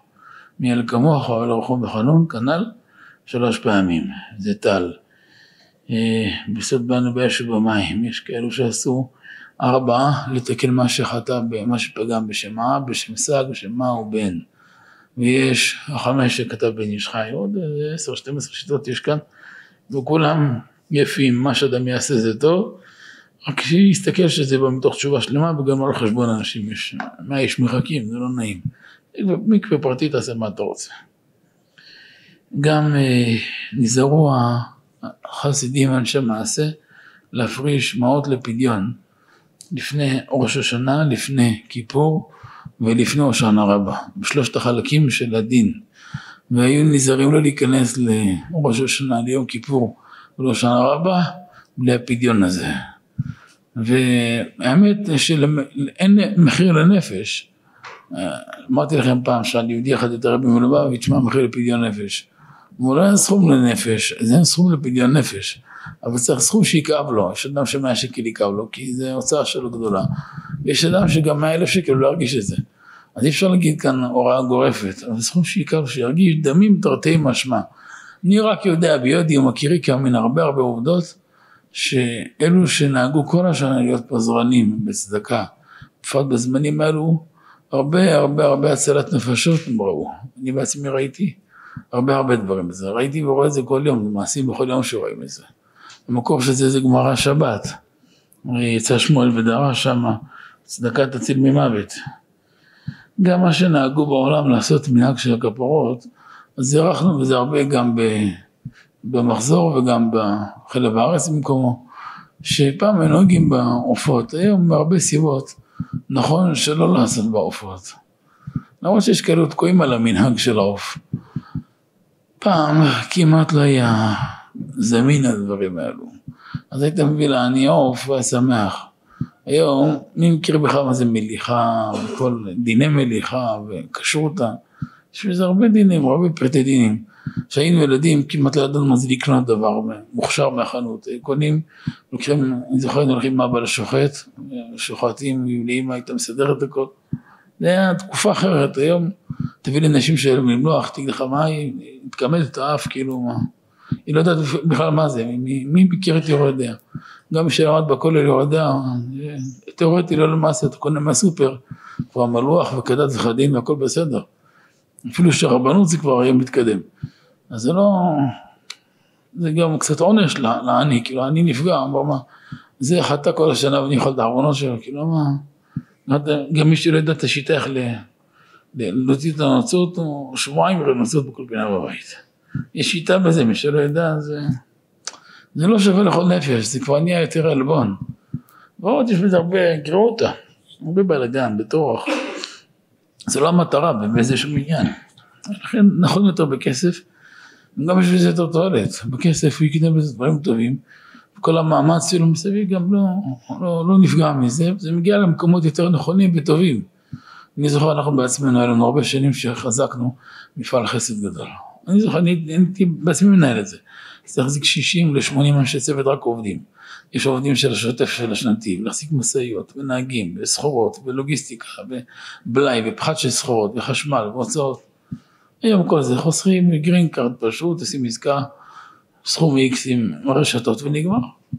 זה קל לעבוד, אדם קונה מה הוא רוצה, וזה יהיה צדקה אמיתית. אלו יתומים, אלו אלמנות, אלו כל מיני מצבים, זה הרבה יותר חסד. כל התורה עכשיו הרי וצריך לנצל את זה, אבל כדאי שאדם יגיע מתוך ריבוי הנתינה וריבוי הצדקה שהיא ממתיקה מעליו את הדין. מנהג החסידים אנשי מעשה ואבא נזהר בזה מאוד להמשיך לטבל בדבש או יש בבלים וכמה עדות במקום דבש בסוכר עד הושענא רבה. וכדאי להיזהר בזה לפחות בשבת. רק יש כלל בקבלה גם כשעושים דבש אף פעם לא מורידים מלח. המלח יהיה ראשון ויש בזה כוונות גדולות בקבלה מלח יש בזה שלוש הוויות. יש בזה סוד של מזלה כל הפרנסה בני חיי מזוני שם. שלושת ההשפעות נמצאים שם בטיבול לכן מטבלים שלוש פעמים. וזה הרבה, הרבה עניינים עמוקים בקבלה. זה לעולם כל השנה לא מפסיקים. אלא שמוסיפים גם נגיעה בדבש או בסוכר, סימן הטבה, אבותינו נהגו בדבש, יש בבלים וכמה עדות נהגו בסוכר, אבל אלו ואלו דברי אלוקים חיים. בפרט סימן טוב גם בסעודה מפסקת. גם נכון להיזהר בערב כיפור בבוקר, שתבשל, יאכלו על הבוקר איזה חתיכת דג. סעודה מפסקת לא נכון לאכול דג, בגלל של עצמי, אבל בקבלה יש עניין לאכול דג בבוקר, למה למשוך עלינו מעין הפקיחה דאריך דתיר תדיר ולנעים. כנגד שיש 24 סוגים של עיניים רעות וקשות וכולם קשות השם יצילנו מכולם. יש שורש של כל העין הטובה עין הפקיחה דאריך שמשם כל ההשפעות הטובות שמירה והגנה והרבה עניינים גבוהים ונשגבים באים ונמשכים לעולם. ולמשוך מזה גם זה לכסות על האדם במכסה והנהגה והגנה מכל הנבישה מכל מיני מרעין בישין לכן כן נהגו ודקדקו הצדיקים בערב כיפור בבוקר לחתיכת דג. טוב, טוב שהיא תבשל את זה מוקדם בבוקר, כך שהוא חוזר מהנץ, בסביבות שבע וחצי, שמונה, שמונה וחצי, זה לחמניה וחתיכת דג, וזו מצווה גדולה. יש תיקון שנעשה באכילה ויש תיקון שנעשה בתפילה, דרך משל. בשאר הכוונות כתוב שבכל שבת יש שתי סוגים של תוספת שבת. יש תוספת שבת של התפילות, שמשם נמשך לאדם השגה רוחנית כל השבוע בתורה, בקדושה, במדרגות, ויש תוספת של הסעודות. תוספת של התפילות היא תוספת אחת, ותוספת של הסעודות זו תוספת אחרת. בתוספת של הסעודות נמשך פרנסה לכל השבוע, כמו שמבואר בזוהר הקדוש, מסעודה ראשונה נמשך של שבת פרנסה ליום ראשון ושני, מסעודה שנייה של הבוקר נמשך פרנסה ליום שלישי ורביעי, מסעודה שלישית נמשך פרנסה ליום חמישי ושישי. אבא אומר דרך הלצה, אה, כל העולם מדקדק בערב שבת, הסעודה לכן בדרך כלל אמרו שום שני לא שום תלונות על הפרנסה. אבל הרבה עושים פרצוף יסודה שלישית, אז סוף שבוע אתה שומע הרבה פרצופים על הפרנסה. אז אתה ככה, חצי הלצה, חצי ברצינות, אבל יש הרבה מן האמת בהלצה הזאת. אז יש כאן שתי סוגים של תוספת שבת. עכשיו תשימו לב דבר מעניין. תראו את החיבור של זה. התיקון של התפילות הוא לא נגמר בסיום העמידה. עכשיו התפללנו ערבית של ערב שבת. אנחנו בתוך התיקון תוספת של, של התפילה. זה לא נגמר בעמידה. התיקון של התפילה גם לא נגמר בעלון משבח, הוא נגמר שאדם טועה מהיין. בקידוש. כלומר עד הקידוש, עד אחרי שהוא טעם מהיין, הוא עוד לא סיים את התפילה. הוא מסיים את התיקון של התפילה איך שהוא טועם מהיין. ומיד אחר כך, בלי הפסק, עושים נטילה, ואז עושים התיקון השני שזה הסעודה. כלומר יש תיקון ותוספת שבא מהתפילות ויש מהסעודות. אגב מוצאי השבת שתיהם מסתלקים יד בסת שבת. אז זו תוספת של התפילות שהסתלקה עושים וינועם, שכהנים וינועם להשיב אלינו את התוספת ההיא שהסתלקה, ויש שם שאר כוונות, מי שמכוון, כוונות שם של אבינועם, הוא מביא שלוש מהלכים, אבל גם אני יכול להגיד לכם מהלך פשוט, שתתפסו אותו. אז אם יש כמה דברים שאם אדם מכוון בהם, יצא הרע לא ישלוט בו כל אותו שבוע. יש לו שמירה וגנה בהרבה עניינים, נועם, פשט עכשיו, לא, לא קבלה, רק נגיד פשט. אה, פשט וקבלה. אה, ויהי נועם, אה, להמשיך אור של שבת מן האצילות לבריאה, אדוני אלוהינו, עלינו מהבריאה ליצירה, מעשינו כהנו מהיצירה לעשייה, ומעשינו כהנו מהבריאה לעשייה. אם עשינו מהבריאה ליצירה, יצירה לעשייה, למה גם מהבריאה לעשייה? כי שבת לביש מדד לבריאה, הכוונה בריאה דאצילות. טוב, עד כאן. עכשיו, ב... ברגע שגם אותו דבר, תוספת של סעודות גם הסתלקה, ידי סעודה רביעית אנחנו מחזירים חזרה את התוספת, לכן כדאי שאדם לא יפסיד סעודה רביעית. גם הוא לא מרגיש טוב וכבד לו, אז יכול להיות חתיכת עוגה, גם זה לא יכול, אז שיעשה רביעית כפולה ביין. כמו רביעית אחת, שתי רביעיות, רביעית אחת, עבודה לה, רביעית אחת לכוון דוד המלך, קביעת סעודה, לפחות מינימום. אבל שלא יצא בלי כלום כדי שלפחות אה, יזכה לשתי המשכות האלו. על אותו משקל יש לנו גם בכיפור. יש שתי מיני תוספת, זה שתי מיני עבודות שונות. יש עבודה פנימית, עבודה פנימיות ועבודה חיצונית. יש תיקון גדול שנעשה על ידי התפילות ויש תיקון נשגב שנעשה על ידי הסעודות. אל תחשבו שסעודות זה חול. התיקון של האכילה הוא הרבה פעמים יותר גבוה מהתיקון אפילו של צומות. אכילה בקדושה מה שיכולה לתקן, הרבה הרבה צומות לא יכולים לתקן. לא יהיה קל בעיניכם שרגיל בכתבי הקודש, רבי יעקב בוחצירא ועוד, ודברים מרטיטים בזה. תראו ברבנו ארי, שאר המצוות עקב, ועוד דברים מאוד מאוד גבוהים, בכלל לא שווים לכל נפש, בכלל בכלל. אתה רואה שהצדיקים מופלגים דרך אכילה, יפולים הרבה ישועות בקרב הארץ. פעם בא אצל אדמו"ר הזקן, איזה יהודי חולי מסוכן מאוד. זה משהו קשה מאוד שהיה אצל האישה שם. עשה לו קמיה. פתחו הקמיה, מה זה קמיה? חתיכת עוגה של שבת. כן. אותו דבר, אותו מעשה עם בן איש חי גם. בא ידם אחד שאשתו קיבלה איזה משהו קשה מאוד. נורא מאוד, עשה קמיה, אמר לו לפתוח. אחר כך הגיע לידיו של חכם גדול, פתח. היה ברכי. חתיכה של עוגה, כתוב עוגה של שבת. אבא סיפר שהוא יושב עם בבא סאלי, עליהם השלום, תוך כדי הגיע שליח, החתן שלו, רבי אשר, אני זוכר לטוב, הוא היה חתן של בבא סאלי, הוא חבדניק, חסיד של הרבי, הוא רב של חב"ד בנתיבות. אז הוא הגיע בדיוק מחודש תשרי מאצל הרבי, והרבי שלח לחמיב לבבא סאלי, שלח לו עוגה. אז מיד בבא סאלי אמר לי, טוב, זה כמה קדוש, כמה תמים היה. וקרא לרבנית, אמרת קחי העוגה הזאת, תפוררי אותה, בתוך העיסה שאת עושה עוגה לשבת, ומהעוגה תקחי כל שבוע חתיכה עד פסח. כל שבוע תרבבי בעוגה הבאה. תראו, ככה הוא התייחס לזה. ושאבא אמר שהוא ראה בעיניים, הרבה חולים קשים שהם מגיעים לרב, תביא העוגה הזאת, תן לו, זה יאכל יבריא. וככה היה עושה בעל התניא. תראו בעל התניא, איך היה מרפא אנשים, מביא להם חתיכה משל שבת.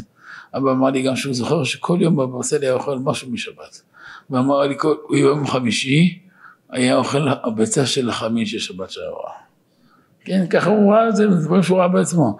המים שהיה מביא לאנשים, מים של המחם של שבת. הנשים שופכות את זה, הוא היה שם מזה רפואות. אולי המים שלו מיוחדים, אני לא יודע, המים של חיפה, אני לא יודע, נתיבות, אבל... זה כוח של שבת, זה לא... באיש חי, אני יודע שהרבה דיבוקים, הרבה רוחות, הרבה עניינים, שדין ורוחות הוא פתר עם עוגה של שבת, עם אוכל של שבת. אני קל בעיניכם. אני לא אומר שתעשו ארכיון בבית, לא, לא אמרתי את זה בכלל, שלא יישמע מדבריי, אבל לפחות לייחס חשיבות, להבין שתיקון שנעשה על ידי אכילה הוא תיקון מאוד מאוד גדול, מאוד מאוד גדול ונורא מאוד. והיא עבודה מאוד מאוד גדולה, התיקון של הימים האלו. ויום ערב, ערב כיפור, וכיפור חולקים, ערב כיפור לוקח התיקון של הסעודות של שתי הימים, וכיפור חולק בתיקון של האכילה, של התפילות של שתי הימים. ולכן זה מלאכת קודש. זה לא סתם סודות של זלילה, לא. זה סודות שהם מתקנים הרבה תיקונים בעולמות למעלה. ושימו לב כנגד כל הימים שעשרת ימי שבוע מקובלים צמים, יום יום. יום היחיד שהם בצום לריבוי באכילה זה ערב יום כיפור. יש בזה הרבה סוד באכילה הזאת. לא סתם בעלת האלה, וזה ממש מכוון. טוב שאדם מתפלל מנחה גדולה בערב יום כיפור. יש לזה הרבה מעלות בו פוסקים, מהרבה טעמים, ונכון ככה לעשות, וגם טוב שיהיה אחרי מקווה. הבעיה מקפיד גם עוד דבר, מי שמדקדק באורחותיו על פי הקבלה כל השנה, אף פעם לא היה מחזיר בגדי חול אחרי המקווה, לעולם. לעולם, כל השנה ברגע שטבע לכבוד שבת, לובש כבר בגדי שבת הללו. מי שמדקדק באורחותיו על פי רבנו הארי והקבלה, אז הוא כבר טובל בשעה חמישית, 10-11 בבוקר נגיד, בשעון של היום, הוא כבר שם בגדי שבת. שעתיים שלוש לפני שבת, כתוב שהקרונות יעשה תשעה קבין. כי כבר מהמקווה ירד שבת מתגלית במצח האדם, ושיעשה תשעה קבין אחר כך, אז היא תתגלה ביותר. גם כל השבוע ציפורניים מהירים מצד הקליפה, עודף את הבשר, אבל בערב שבת גזר ציפורניים, ויעלה מהמקווה, הכל יאיר מצד הקדושה. בדרך זה יכול גם להשיג כמה וכמה מעלות גדולות. זה דברים ששייכים כל שנה, דברים פשוטים, אבל בערב כיפור ניכר ביותר. לכן כדאי לאדם לשים לב לכל ההנהגות האלו. נעשה אדם נאמר בעבורך. נעשה אדם נאמר בעבורך. אבא אומר שעשרת ימי תשובה מכוונים כנגד עשרה מאמרות שנברא העולם. והיום כיפור או יום העשיר כנגד המאמר העשיר ויום אלוקים נעשה אדם בצלמנו כדמותנו. נרמז בזה שגם מי שבמשך השנה עשה מעשים שפלים ובהמים ונמשך אחרי החומר וירד מטה מטה, ביום הזה יכול לשוב לעלות מדרגת בהמה לדרגת אדם, עכשיו נדמה לעליון. אם ננצל כראוי את יום כיפור, יזכה וישתדל בתשובה שלמה, כי יום, יום כיפור מצד עיצומו שגם מכבס את הנשמות מכל כתמי העוונות שהתלכלכו במשך כל השנה ומגביה אותם למעלה במדרגה מאוד מאוד נפלאה שנקראת אדם, נעשה אדם, נעשה בלשון רבים. ואתה יודע מה בלשון רבים ולא בלשון יחיד? שאם באמת ברצונו להתעלות למדרגת אדם, אסור לי לסמוך שהקדוש ברוך הוא יעשה את העבודה בשבילו והוא יושב בחיבוק ידיים, אלא צריך להשקיע מאמצים גדולים, ליישר אורחותיו ולתקן מעשיו, ואז הקדוש ברוך הוא יסייע בידו להשלים את גמר התיקון נפשו, זה נעשה אדם. נעשה אדם שכביכול אומר הקדוש ברוך הוא לאדם רק יחד עם העבודה האישית שלו, הקדוש ברוך הוא יעזור לו לרכוש מדרגת אדם. אמרו מלאכי השרת לפני הקדוש ברוך הוא, אחרי שעשרה ימים נכנסים ויוצאים מימינים ושמאלים. מי יצא זכאי בדין? מי חייב בדין? מי יתקבל הטענה שלו? להבדיל, להבדיל אלף הבדלות, עורכי דין בפולמוס ביניהם על איזה תיקים קשים. נו, מה קרה אחרי הקלעים? מי יודע? אף אחד לא יודע מה קרה. הם באים לפני הקדוש ברוך הוא, ריבונו של עולם, מה עליי עם פלוני? מה עליי עם אלמוני? מה יצא עם פלוני?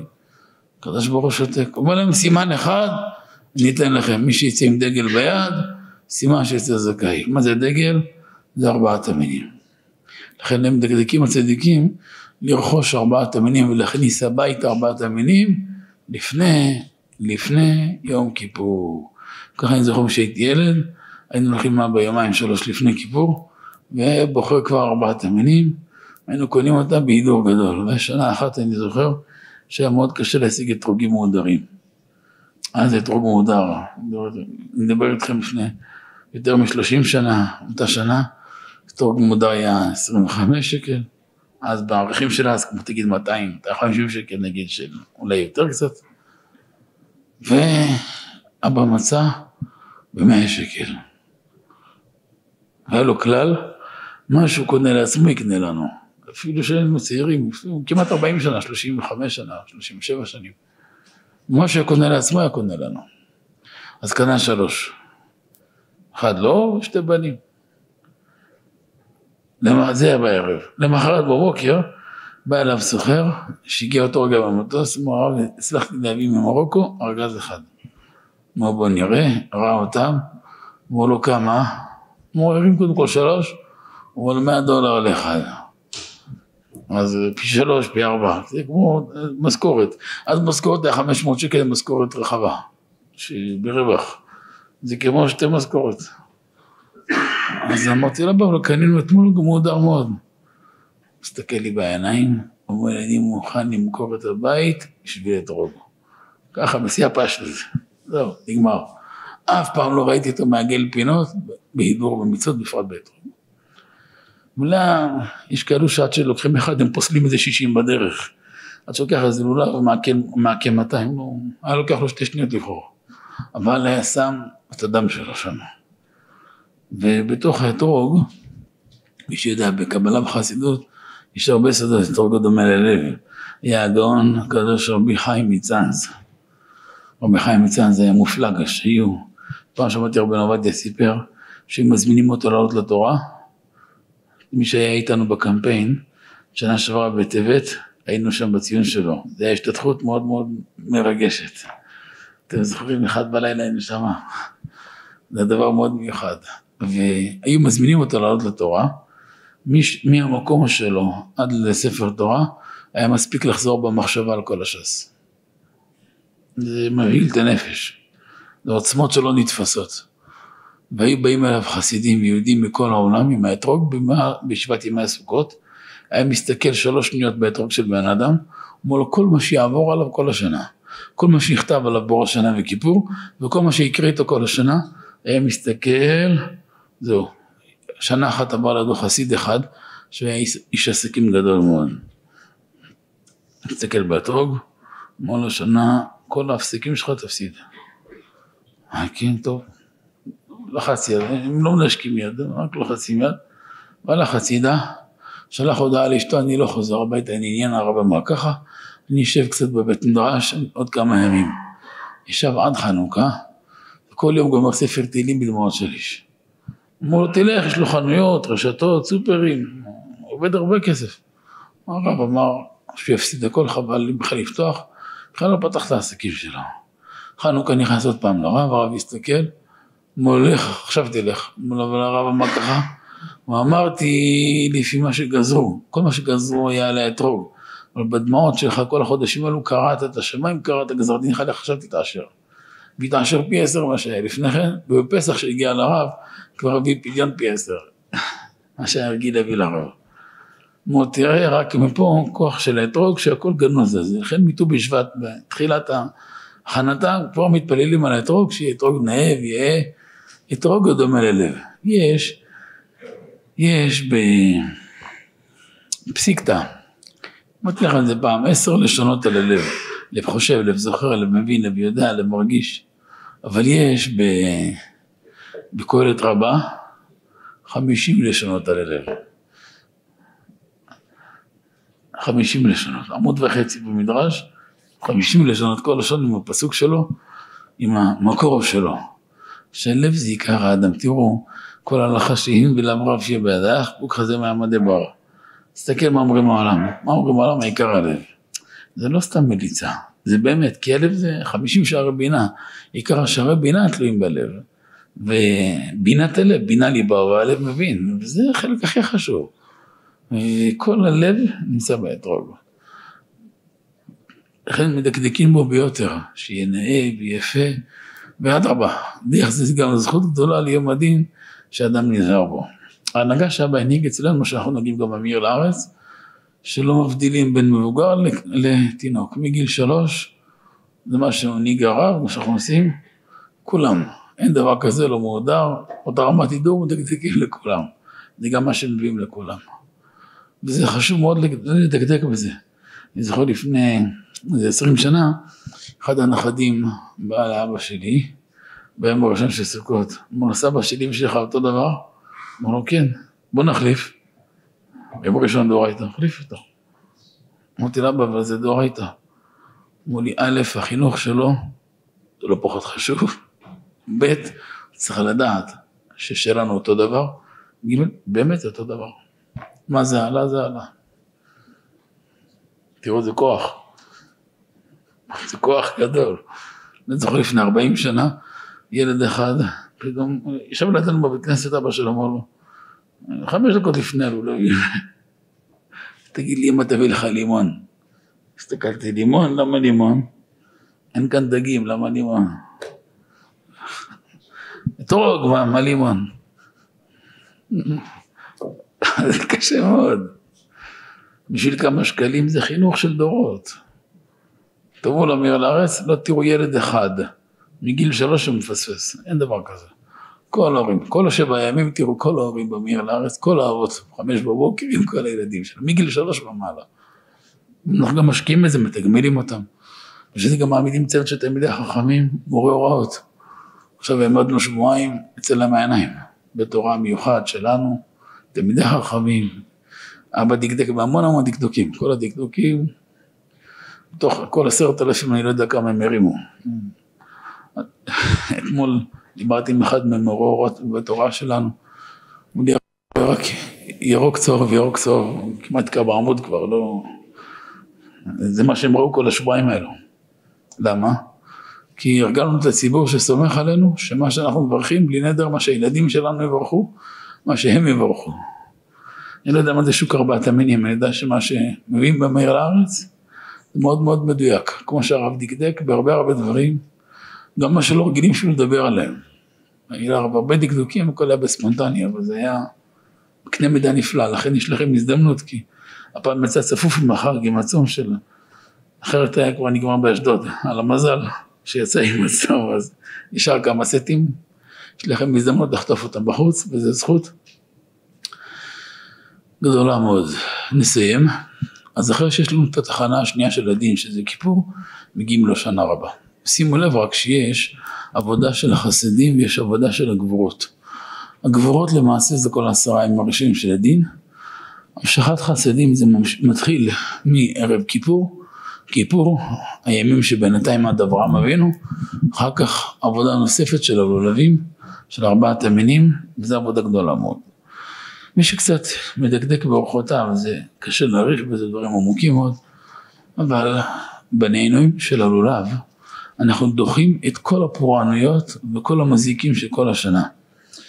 לפני הרבה שנים היה, לא הרבה שנים, כאילו זה 40 שנה, היה קדוש רבי יוסף וולטוך, היה מהצדיקים הנסתרים, תקופה שבבא סאלי. ובערוב ימש כבר התגלה הרב, אה, בא אחד התלמידים שהרבה שנים היה חסוך בנים, וביקש ברכה וברוך השם זכה ונפקד. אז הוא אמר נפקד, אז אה, יכבד את הרב שיהיה סנדק. לצורך העניין בוא נגיד בשפה שלנו, סיכום עם הרב בשעה שלוש ברית בכנסת איקס. בסדר. שלוש, ארבע, חמש, שש, שבע, הרב לא מגיע ארבע שעות. זה לא חצי שעה. תשמע עוד כמה דקות שקיע והרב לא מגיע כבר. ביום השמיני, הולך לאבד היום השמיני. אז חיפשו את הרב, חיפשו במרוץ, ושם ראה אותו במקווה. הלך למקווה בדיוק, הוא רואה אותו בתוך המים, עם ארבעת המינים תמוז. ארבעת המינים יבשים. בתוך המקווה הוא מנענע, מנענע. הוא אומר, הרב, ברית, שקיעה. הוא אומר, רגע, חמש דקות, חמש דקות אני מגיע לך. לכו לכו שם. צ'יק הוא גמר, הוא עלה, רץ לברית. אחרי שעה התפרסם 400 מטוסים של מצרים. קרקע את כולם על הקרקע. הרב בנהנועים שלו קרקע את כולם. דוחים כל המזיקים, כל הפורענויות בנהנועים. יש כל יום 72 נהנועים. זה מאוד מדוד, לכל צעד, שש קצוות. אגב, כל הסוד של המקווה זה מקביל לסוד של הנהנועים. הייחוד של הרוחות. תראו לסוכה של אמיר לארץ, תראו הכל מסודר, ממותג בקירות. הצירוף של כל יום, פשוט, כל רוח. זה עבודה פשוטה מאוד, אבל עבודה מאוד מאוד מיוחדת, מאוד מאוד קדושה. זה שרוצים בשטיבלח בקבלנות זה לסמן נביא. לכן גם אחר כך אוכלים את המכות במשך השנה בקבלנות. אבל מי שעושה את העבודה נכון, אחר כך זוכה ברוך השם השראת שכינה, אבל במנחות תנעלני. וזה חלק של השראת שכינה ממש, וכדאי להיזהר בו מאוד, בפרט עם הילדים היקרים, להחדיר בו הרבה קדושה. מי שיהיה רגיל במחזור שלנו, של אמיר לארץ, אני חושב שאפשר לכתוב ספר שלם בחינוך, רק מה שכתבתי, הנהגות של הרב, אבא, בסוכות. לבד, איך הוא ניגש לילדים ולנכדים, ואיך היה קונה את ליבם ומושך אותם, ואיך מביא אותם לבית כנסת ומתגמל אותם, ואיך מכניס בהם יראת שמיים ואהבת השם ומצוות. זה פלא פלאים, זו שיטה נפלאה מאוד. היום אנחנו מתרגמים את זה בפועל במיר לארץ. זה חלק מאוד מאוד חשוב וכדאי לנצל אותו. זה ימים שלא חוזרים, ומי שקונה אותם נכון, קונה דורות שלמים. ואז חותמים את סוכות בהושענא רבה, שהושענא רבה זה גמר הדין. יש לזכור רבותיי, גם מה שאדם לא השיג בראש השנה וכיפור, יכול להשיג בהושענא רבה, אם יעשה תשובה שלמה. הניסיון מוכיח שמי שלא יתאמץ בתשובה כל הימים האלו, קשה שיתאמץ בהושענא רבה. אחרי שבוע של מנגל, לא בטוח שיש כבר בערביות מכסה. אבל אשרי אדם שזוכר לנצל את הזמן הזה. אני לפחות פעמיים זוכר מצבים, פעמיים ודאי אני זוכר, שישבתי עם אבא בלימוד, היו כל מיני סימנים שהוא ראה לי על אנשים מסוימים. דיברנו על הצלם אז, הוא אמר תראה עכשיו, היה שם אדם אחד, פעם אחת אני זוכר, שהיה חולה מאוד, היה בלימוד, אבא אמר לי תראה בשעה איקס הוא יקום וילך. אם הוא יהיה חכם הוא יילחם, הוא ישרוד, הוא יצא מהכל. ותראה, ואם בשעה ככה וככה תראה סימן כזה וכזה, אז פה ככה וככה ימים, האדם הזה לא שרד. כמו שאמר לה דקה, ברגע שהוא אמר לי, עכשיו היה רחוק מאיתנו ככה. רגע אחרי ראית אדם קם, ניסיתי למשוך אותו, לי, הוא עולה אחורה, תנסה, תנסה. כמו שהרב אמר, על הימים, כמעט על השעות, פעמיים ראיתי את זה. מבהיל את הנפש. מצד שני גם אנשים שהיו רוב גוססים למיטה, היו גוססים פלוס, וידעו לתפוס נכון זמנים נכונים, זכו לחיים ארוכים ושמחים. גם זה ראינו וגם זה ראינו. מי שרוצה יותר להבין יראה שהכוונות סוכות דרוש ו"ז. אבל צריך ללמוד טוב, לא, זה לא תהילים, צריך להכיר השפה ולהכיר המושגים. מי שילמד טוב ירוויח. צריך גם לקבל מפי זקנים. וזה מפתח, זה שלוש חלקים של הדין, זה ארבע שלושתם. והעיקר, לעשות הכל בשמחה. בשונה מהירושלמים, ירושלמים כל דבר בדמעות, שהדמעה לא ננעלו, ואפשר שיבוא דמעה, אבל דמעה של שמחה. כי אחרי הכל זה יום של התחדשות גדולה, והקדוש ברוך הוא מנקה כל חלק. בפרט בעניינים שבן אדם לא מקום. רק דברים שבן אדם לחברו צריך שהוא יישר אותם, כי אחרת אם לא כן, אז זה לא יגיע לנקודה שלו. בפתח הזה שאדם יפתח מלמטה, יזכה על ידי זה למעלות רבות מאוד מלמעלה. ולכן חשוב לנצל את הימים האלו גם להחדיר בקדושה, בבית, באישה, בילדים היקרים, בנכדים היקרים. כמה שאדם יכול להחדיר בהם כוח והכנה די רבה, ולנצל את הזמן. שמירת הפה וקדושה והלשון ושתיקה ושמחה. ושקיעות נכונה ומעל הכל תכלית הביטול והכנעה, הכנעת אמת. ומתוך זה בדעת שנזכה כולנו לשנה טובה, שנה שמחה, שנה מבורכת, שנה עשירה ושנה של גאולה וישועה. ועמידה בכל ניסיון ולזכור מה שאמרנו בהתחלה. יש מלך ויש עבד, גינוני מלכות, מלך שולט ברוחו, עבד נשלט ביד רוחו. תמיד להיות שולט ולא נשלט. להיות תמיד מבחינת מידת הדחורה של להיות מנהיג. להיות קדוש וטהור ושמח. נזכה לשנה שמחה, שנה מבורכת, שנה מלאה שפע, ישועה, ברכה, שמחה ורחמים, ומיתו כל הדינים, אמן כן יהיה רצון. תזכו לשנים רבות, נעימות וטובות, בשמחה ובבריאות.